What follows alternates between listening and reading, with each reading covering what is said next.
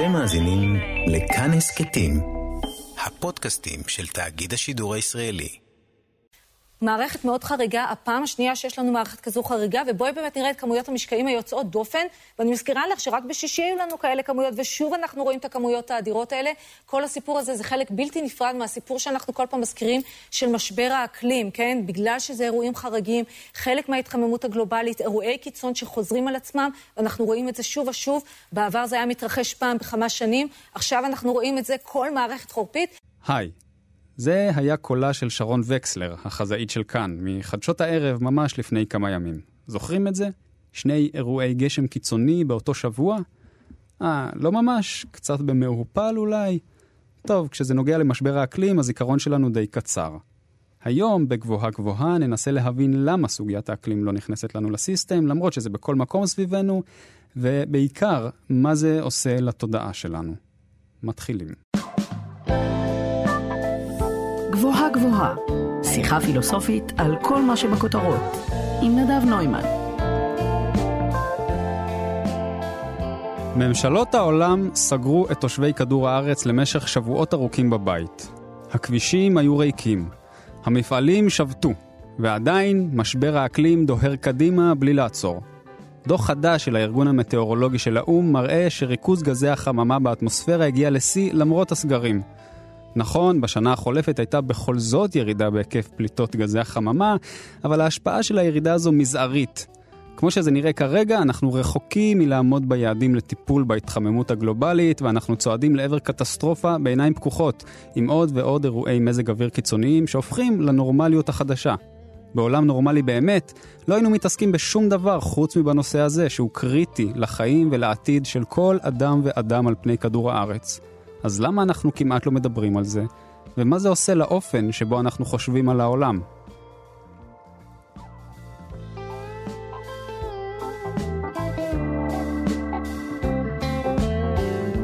אני נדב נוימן, אתם על כאן תרבות, התוכנית גבוהה גבוהה, שבה מדי שבוע אנחנו לוקחים נושא מהכותרות ומפרקים לו את הצורה הפילוסופית. כי דעות על מה שקורה יש לכולם, אבל כדי להבין מה עומד בבסיס המציאות, צריך לחפור קצת יותר. והפעם לא נדבר על נושא מהכותרות, אלא על נושא שהוא-הוא הכותרות. עונת שיא של ההוריקנים באוקיינוס האטלנטי, מינויו של ג'ון קרי לממונה אקלים בממשל של ביידן, ימי גשם חריגים בישראל, כל זה רק קצה הקרחון, ואני מקווה שאתם מעריכים את uh, משחק המילים העצוב. כי מתחת לפני השטח ומתחת לכותרות שמגיעות כל יום, כל כך הרבה דברים בחיים שלנו מושפעים מזה. המשבר הזה כל הזמן סביבנו, זה ממש כמו להיות בתוך ענן. אז כדי לדבר על המשמעויות של המצב הזה ועל האופן שבו היחס שלנו לעולם מושפע ממנו, אני שמח לארח היום באולפן את דוקטור עופרי אילני, היסטוריון ועיתונאי ממכון ון ליר בירושלים, שמרכז במכון את קבוצת תיאולוגיה והאנתרופוקן, יחד עם חגי בועז. שלום, עופרי. היי, נדב, שלום. אז המושג הזה שהזכרתי במילה, אנתרופוקן, אנחנו תכף ניגע בו בדיוק, כי אנחנו לא נדבר היום על נתונים, לא נדבר על סטטיסטיקות, את המדע של הסיפור הזה נשאיר לתוכניות אחרות.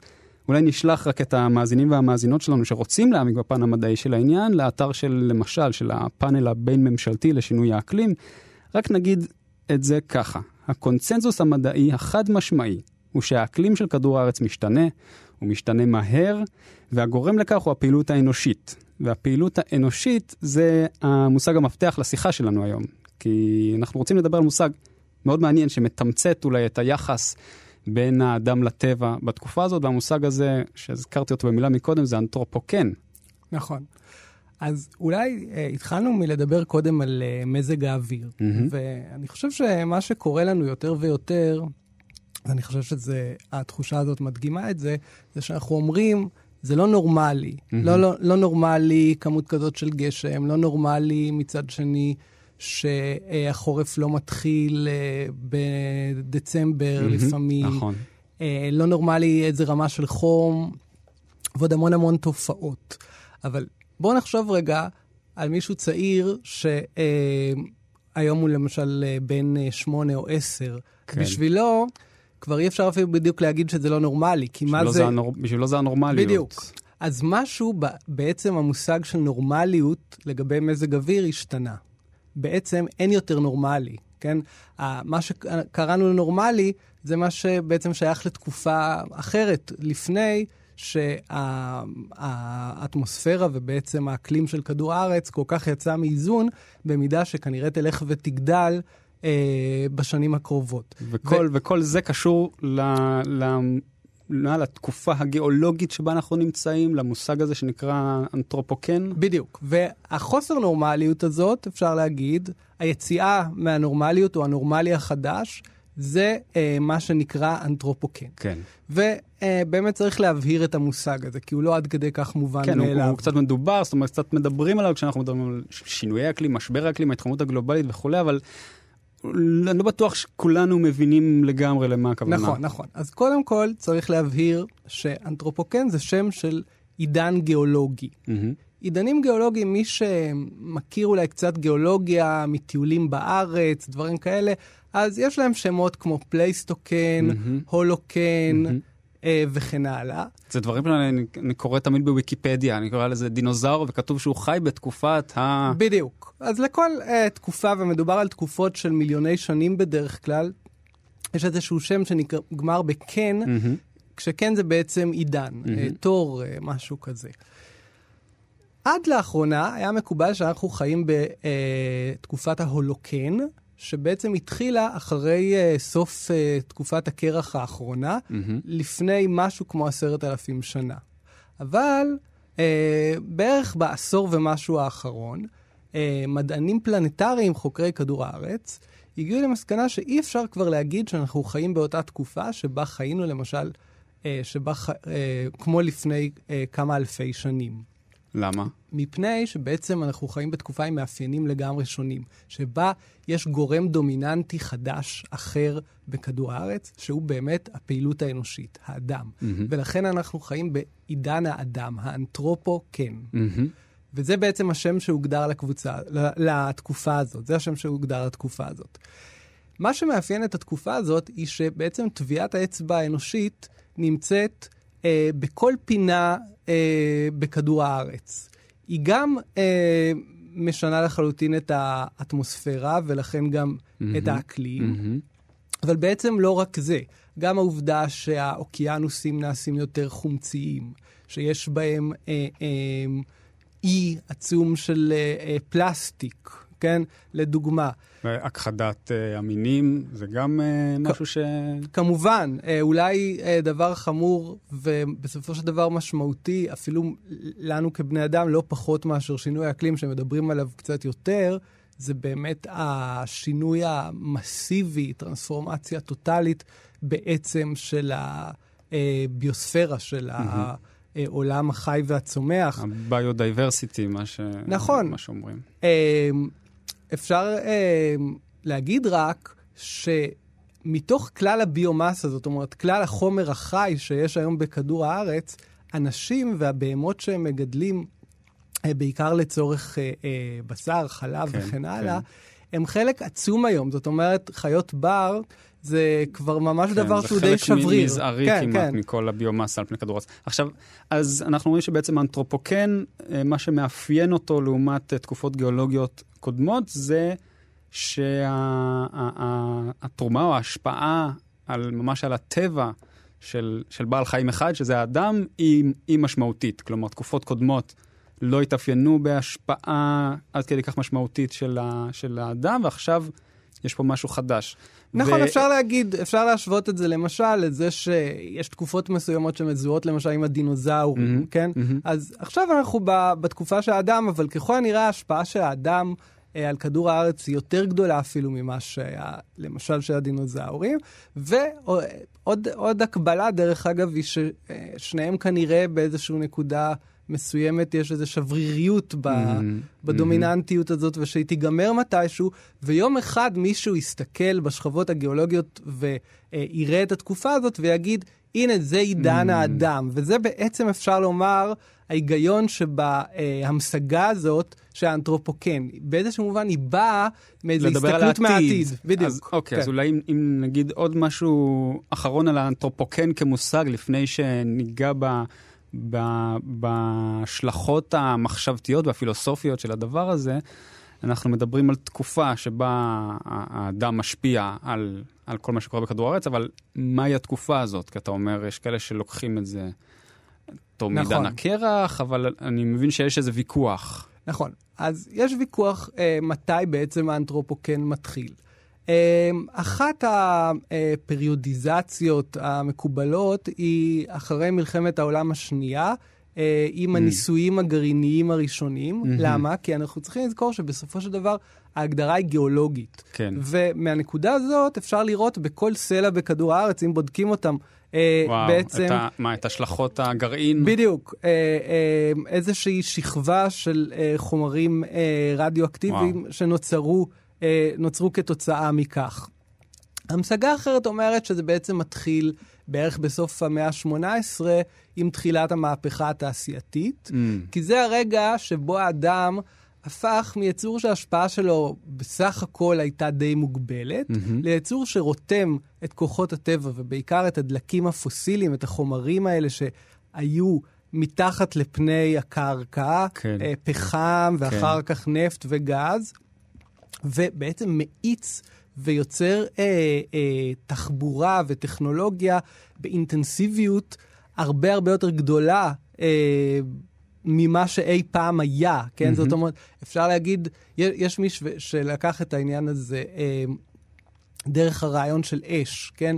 אז הייתה שליטה באש לאדם גם לפני זה. כן. אבל עכשיו אנחנו מייצרים כל מיני סוגים של בעירה באופן אינטנסיבי הרבה יותר, ולכן mm-hmm. אנחנו גם בעצם מעבירים באופן מהיר ביותר, במושגים mm-hmm. גיאולוגיים, mm-hmm. פשוט את הפחמן שהיה מתחת לפני האדמה, והצטבר שם במשך מאות מיליוני שנים, כן?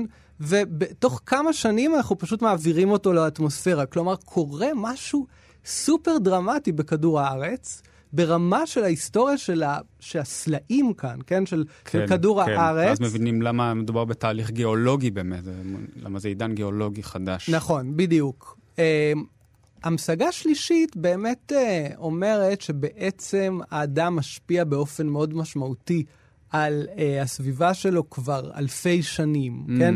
למשל, מבחינת הכחדת מינים, צריך לומר שאומנם uh, התקופה שלנו, בתקופה שלנו זה קורה באופן הרבה הרבה יותר מואץ, mm-hmm. אבל uh, ככל הנראה, uh, בני אדם uh, הביאו להכחדה למשל של הפאונה הגדולה, כלומר, uh, uh, כל מיני יונקים גדולים, כמו המסטודונים. ממוטות. Uh, כן, ממוטות, בדיוק. Uh, שהיו אה, בתקופות אה, אה, יחסית מאוחרות מבחינה. גיאולוגית. כן, זה לא, לא הדינוזאורים. זה ש... בדיוק. עשרות אלפי שנים אולי, אלפי, אלפי שנים. שנים, כן, אלפי כן. שנים, כן. לפני, בסביבות עשרת אלפים שנה. ופתאום רואים ש, שהם אה, נעלמים. וככל הנראה הסיבה לכך הייתה אדם. שוב, השימוש למשל באש, כן. שמרגע שיש חיה שמשתמשת באש, זה כבר דבר שלאורך זמן, אה, אה, כן, כן, יש לו השפעה מאוד מאוד גדולה.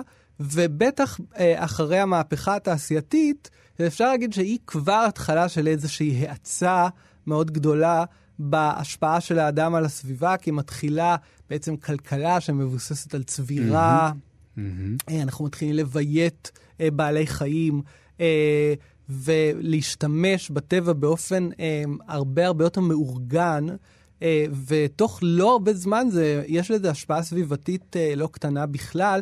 אפילו במקומות כמו אמריקה, למשל, עוד לפני ההגעה של קולומבוס, mm-hmm. אז היה לאדם בעצם השפעה די גדולה, כן?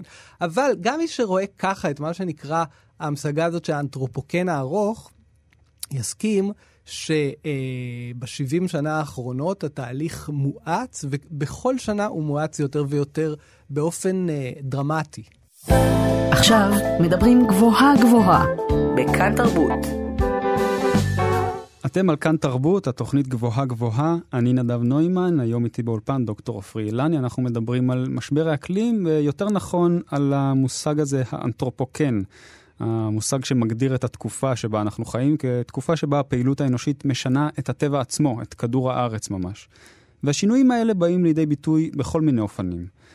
אה, אנחנו עכשיו נדבר על, על כמה מהשינויים האלה. אחד מהם הוא, אפשר להגיד שהוא שינוי אה, סוציולוגי, אולי אפילו פוליטי, כי הטבע שתמיד אה, היה שם יציב וסדיר, שמולו בעצם הגדרנו את עצמנו, את התרבות שלנו, את החברה, והוא מין היה איזה נקודת משענת שאפשר תמיד לסמוך עליה, אז ברגע שגם הוא מתחיל להשתבש ולהיות לא נורמלי, כמו שאנחנו אומרים, אז משהו בחברה גם משתנה, נכון? משהו בסדר עצמו של, ה...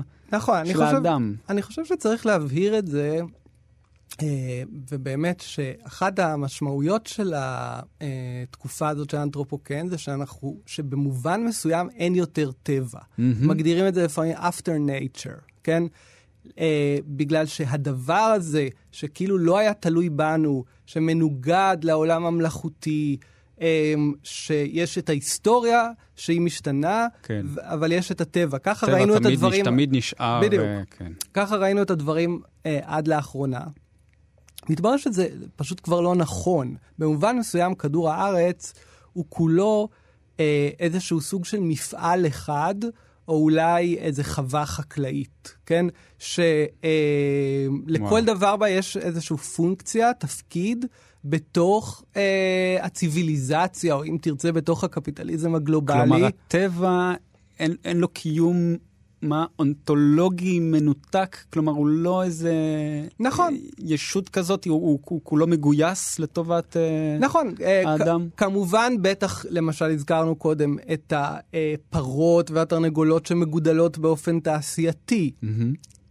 אבל לא רק הם, אפילו אה, מבחינה פילוסופית, אפשר לומר שגם אם אנחנו שומרים איזה, איזה גינה, או. כן. אפילו שמורת טבע, או אפילו יערות האמזונס, הם עדיין משומרים מתוך איזושהי פונקציה.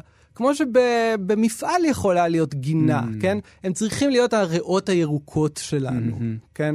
ו... אה, אבל כמו למשל, זאת אומרת, תמיד אנחנו חושבים על אפריקה, עדיין יש את אפריקה, נכון? יש את הסרנגטי, אנחנו רואים את זה בטלוויזיה, כאילו עדיין יש, יש את הדבר הזה, אבל גם כשאנחנו ממסגרים את המקום ההוא כטבע, אז אנחנו נותנים לו איזה תפקיד בעולם האנושי. בדיוק.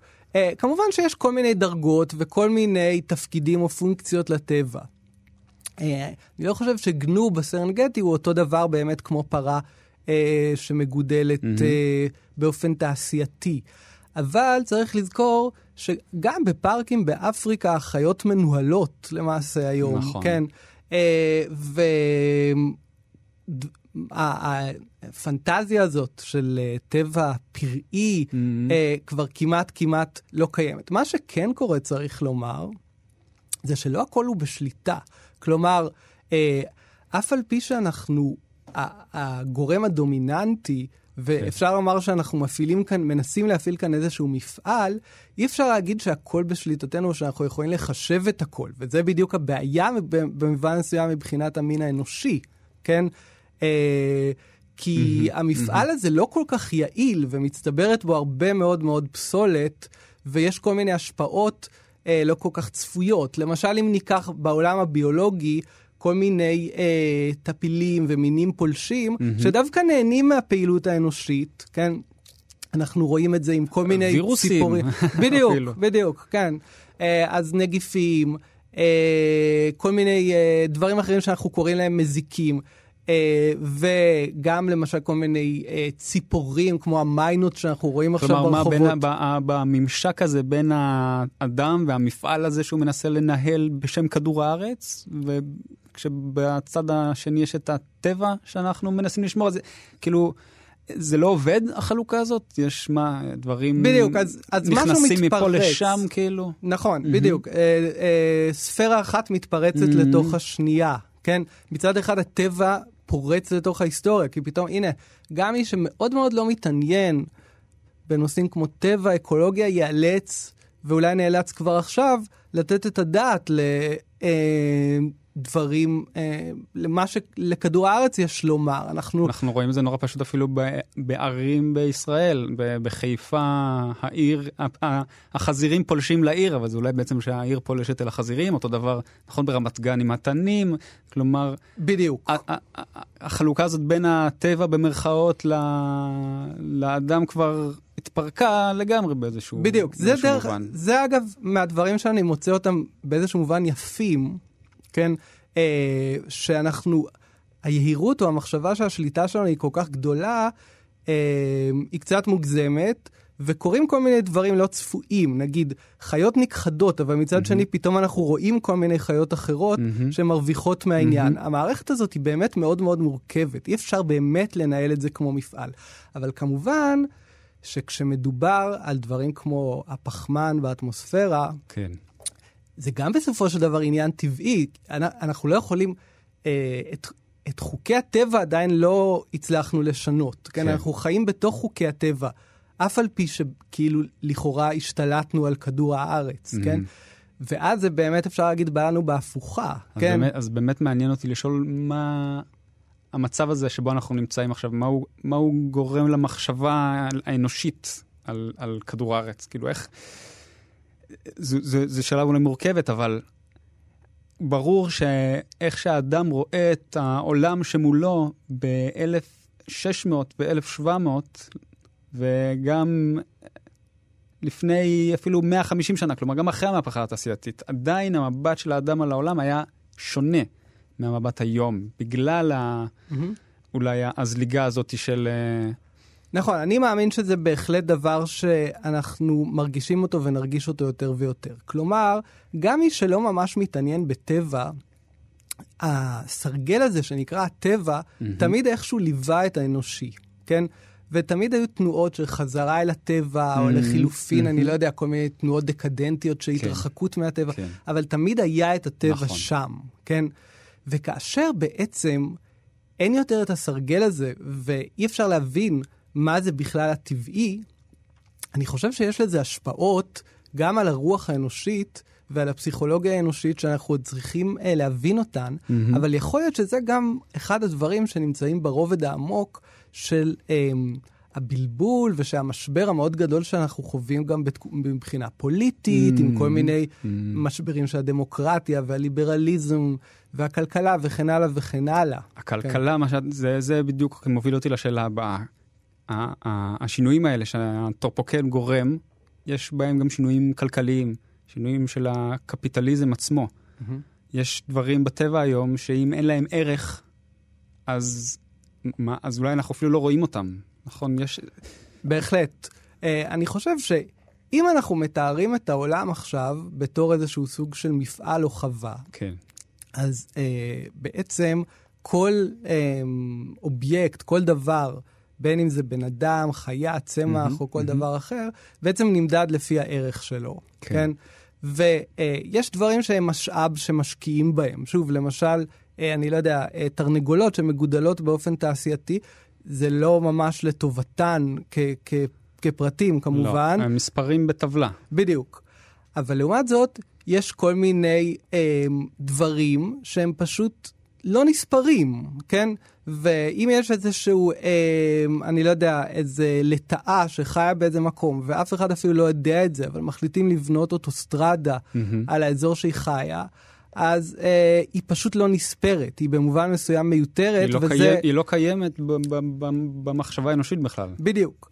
זאת לעומת המערכת אה, אונתולוגיה אחרת, אפשר לומר, שהיא אה, בעצם האונתולוגיה הטבעית, שהיא בנויה באופן אחר, כמערכת אקולוגית, שיש לה כל מיני מאפיינים, אבל אה, יש איזו סימביוזה או יחס אה, בין כל מרכיב למרכיב בה. ולעומת זאת, כאשר הכל הופך להיות בעצם כפוף להיגיון קפיטליסטי, mm-hmm. אז בסופו של דבר, אה, הכל כפוף לאיזה עיקרון מופשט ואחר, שבעצם נכנס איזה כוח, איזה היגיון אחר, ושינה לחלוטין את העולם. במובן זה, אה, באמת אי אפשר עכשיו להפריד, וזה גם ממאפייני האנתרופוקן, בין ניתוח של דברים כמו קפיטליזם, mm-hmm. לבין ניתוח של אה, מערכת אקולוגית.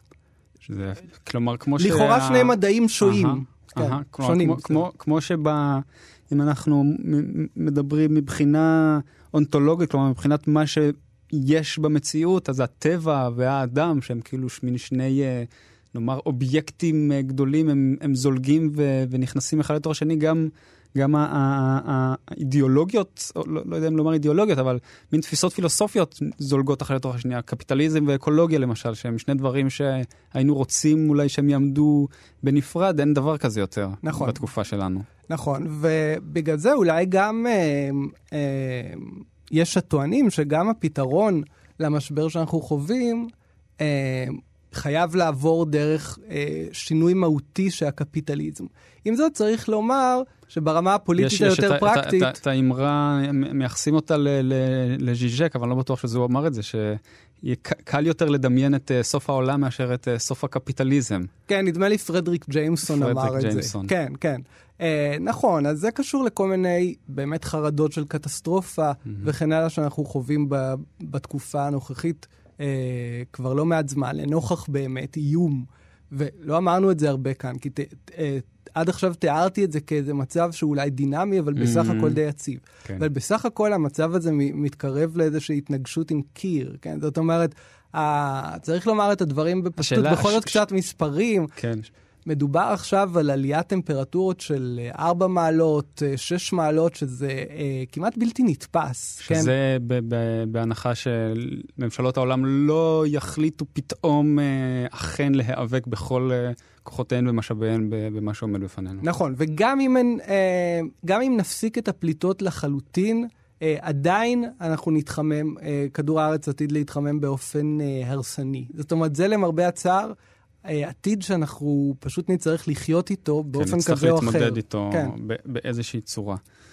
אה, עכשיו, משהו, עוד משהו מעניין שעולה מה, מהדברים שאתה אומר, כל צורת ההתייחסות שלנו, של האדם אל הטבע ואל כדור הארץ, היא במאות השנים האחרונות, היא נעשית אה, אה, מגישה שאומרת שהאדם הוא בסך הכל אמ, פתית קטן ביקום, אה, הוא כמעט כלום, נכון? זה mm-hmm. המהפכה הקופרניקאית לימדה אותנו שזה לא שכל היקום סובב אותנו, אלא ההפך, כדור הארץ הוא סביב השמש, אנחנו בסוף בסך הכל mm-hmm. מערכת אחת בתוך אין סוף מערכות ביקום ש, שסובבות, ו, ובכל האדם המודרני התעצב מתוך חשיבה שאנחנו שבריריים, אנחנו כלום בפיתה, נאמר mm-hmm. את זה כן. בשפת יומיום. והתקופה הזאת, האנתרופוקן, מעצם ההגדרה שלה, mm-hmm. היא כאילו רומזת משהו אחר. נכון. Uh, התרגלנו uh, לחשוב שאנחנו מאוד מאוד שוליים uh, בתוך uh, כלל ההוויה. בתוך היקום בכללותו אנחנו עדיין כנראה שוליים, כן? אה, אבל בכדור עדיין לא הארץ... לא, עדיין לא הוכחנו שאנחנו יכולים להרוס את היקום. לא, זה עדיין לא הוכחנו. אבל בכדור הארץ אנחנו רחוקים מאוד מלהיות שוליים, וזה גם דבר שקשה לאנשים אולי לתפוס. אתה רואה את זה לפעמים בתגובות שאנשים אומרים, אה, מה, אנחנו קטנים, כמה כן. אנחנו משפיעים. מצד שני, נראה לי שכל בן אדם שאפילו טס, ורואה שבסופו של דבר הפלנטה הזאת היא לא עד כדי כך גדולה, כן? כן. כן. כשאתה רק חושב על הכמות של הפסולת שמיוצרת, כן, אה, סתם באירוע אחד, על ידי בית אחד, ואתה mm-hmm. חושב שיש אה, מיליארדים, מיליארדים אחרים. אתה מתחיל להבין שאנחנו אה, לאט לאט אה, אה, חיים בעצם בתוך אה, איזו ערימת השפעה שהולכת ומצטברת, והשטח הוא לא עד כדי כך גדול. אבל בסופו של דבר, האדם אה, הסביר, רוב בני האדם בעולם, מסתובבים בתחושה אני לא יודע אם זו הדחקה או התעלמות או אולי אפילו אי ידיעה, אבל אנחנו לא מסתובבים בתחושה כל הזמן של המשבר הדחוף הזה. וכמו, זאת אומרת, אם, אם כל הזמן הייתי מסתובב בעולם ב, עם, עם ההרגשה הזאת של אוי ואבוי כמה אשפה אני מייצר וכמה זבל וכמה פליטות אה, אה, גזי חממה החיים שלי דורשים, וכמה נזק אני עושה, וכמה נזק המפעלים שלי עושים, הייתי מתנהל אחרת בעולם בוודאות. זאת אומרת, התפיסה שלנו את העולם, עם כל מה שאנחנו מדברים היום כאן בתוכנית, היא שונה לגמרי. נכון. אולי זה נובע בין השאר מכך שבאמת אה, אה, תחזיות קטסטרופליות היו הרבה בהיסטוריה, והרבה פעמים אומרים mm-hmm. לך, אוקיי, פעם אמרו לנו ככה, פעם אמרו לנו חור שזה יהרוג אותנו. באוזון, היה חור בדיוק, באוזון, כן, כל כן. הזמן אומרים את זה. אז קודם כל צריך להגיד שנכון שצועקים לפעמים זאב זאב, אבל בסוף אה, לפעמים הזאב בא. כל, לכל דבר יש סוף, כן? מה לעשות? אה, זה גם איזשהו אה, כלל קוסמי. וייתכן מאוד שאנחנו קרובים עכשיו אה, לסוף הציוויליזציה, לפחות אה, באופן שאנחנו מכירים אותה, כי זה לא כל כך ברור איך האנושות אה, בצורה שאנחנו מכירים אותה תוכל להתקיים בכוכב לכת. שחלקים מאוד מאוד גדולים ממנו יהיו בעצם אה, כנראה בלתי ניתנים לחיים, אה, מאוד מאוד חמים, אה, כאשר אזורים שהם היום מיושבים בצפיפות יוצפו על ידי האוקיינוס, אה, וכל זה אה, צפוי לקרות כנראה בעשרות השנים הקרובות. אה, כאשר אה, נהרות יתייבשו וכן הלאה וכן הלאה, או שהאוקיינוסים אה, בעצם אה, יעשו חומציים וכמעט לא יוכלו לאכלס את רוב המינים ש... שנמצאים בהם. אז אה, צריך כנראה קצת להסתכל על אינדיקציות, אבל יש לנו, אה, לטוב או לרע, הרבה מנגנוני הגנה שכנראה מקשים עלינו להכיר במציאות הזאת, במיוחד שגם יש תחושה או- מאוד או גדולה של עוזרים- חוסר אונים. עוזרים לנו גם להתמודד עם, עם העובדה ש, שכדור הארץ הוא... יש, יש את ה, ה, ה, התיאוריה הכלכלית הזאת שאני מאוד אוהב, שמתייחסת לכדור הארץ כספינת חלל. כן. Mhm. בסוף ספינת חלל אתה לא יכול לזרוק את ההשפעה החוצה, מה שאתה מייצר תמיד יישאר כאן. אז אין, בדיוק. המשאבים אינם בלתי מוגבלים, ואולי התודעה הזאת היא עוזרת לנו להתמודד עם, ה, עם העובדה הקשה הזאת. בדיוק. אם היינו יכולים לייצא, אה, להוציא החוצה חלק מהחום שאנחנו אה, פולטים, חלק מהזיהום וכן הלאה, אולי היה לנו יותר קל, אבל אה, אנחנו כאן אה, נמצאים בין קרום כדור הארץ לאטמוספירה. וזה מה שיש לנו בינתיים. כן. אז עופרי, אמ, אולי מילה לסיום. איך מתמודדים עם זה, עם כל המצב הזה שאנחנו נמצאים בו? ואני, אני, כשאני אומר איך, אני מתכוון איזה, איזה, אמ, לא איזה אורח חיים אני צריך אה, לסגל אה, ולאמץ, אה, כי זה, זה, לא זו מהות התוכנית הזאת בסוף, אלא איזה אמ, הלך רוח, אולי Mhm. זו תפיסה, איזה, איזה תודעה כדאי לי לאמץ אה, כשאני עומד מול, מול האנתרופוקן וההשלכות שלו. אז נכון שחלק מהאנשים אולי בעצם יודעים את העובדות ומעדיפים להדחיק, זאת גם אסטרטגיה מסוימת. אני חושב שבסופו של דבר זה כנראה יסגור עליך, ומה לעשות, זה כבר פשוט נמצא כאן. אנחנו לא יכולים להדחיק את זה כנראה, אה, במיוחד שנגיד אנשים באוסטרליה אה, בתחילת השנה, כשהיו להם שריפות אה, כל כך כל כך מסיביות, אז הם, ההדחקה כבר לא הייתה אופציה מבחינתם. אפשר כמובן אה, להתייחס לזה כאיזה פרויקט אישי או קולקטיבי של אה, מרד, כמו למשל המרד נגד ההכחדה שאנחנו רואים, והם עושים פעילויות אה, גם בישראל. כן.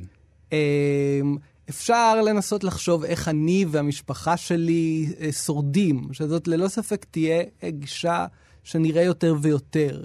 מעניין. ובעניין הזה צריך לומר בצער שכנראה שיהיו כאלה שיהיה להם יותר קל לשרוד ויהיו כאלה שפחות, ב, אה, תלוי במשאבים הכלכליים, תלוי בעוד כל מיני גורמים שרירותיים, כמו מי שגר אולי בקנדה הוא קצת פחות פגיע מאשר מי שגר באיזה מדינת איים באוקיינוס השקט, או אה, באזור אה, מדבר סהרה.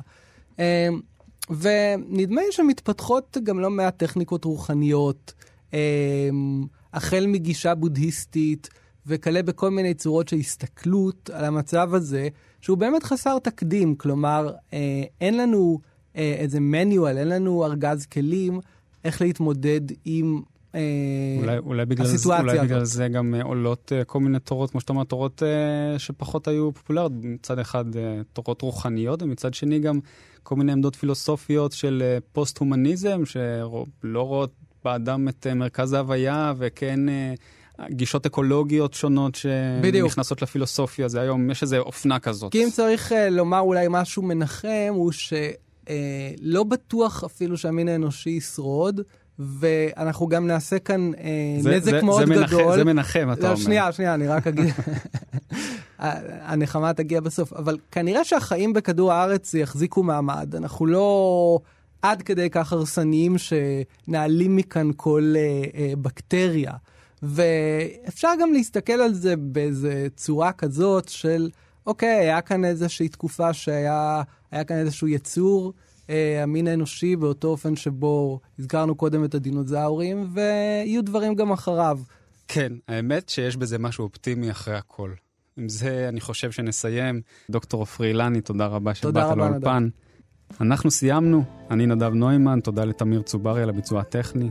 את כל הפרקים של גבוהה גבוהה אפשר לשמוע ביישומון ובאתר של כאן, או בכל אפליקציה שבה אתם נוהגים להאזין להסכתים. אני מזמין אתכם גם להצטרף לקבוצת הטלגרם של התוכנית לעדכוני פילוסופיה והרחבות על הנושאים שעליהם אנחנו מדברים, פשוט חפשו גבוהה גבוהה בטלגרם. ואם אתן רוצות להרחיב עוד בנושאים שעליהם דיברנו היום בתוכנית, אפשר לקרוא את הספרים הבאים: Down to Earth מאת ברונו לטור ו-The Uninhabitable Earth מאת דייוויד וואלאס ווילס. אני מקווה שנהנתם, תודה ולהתראות. אתם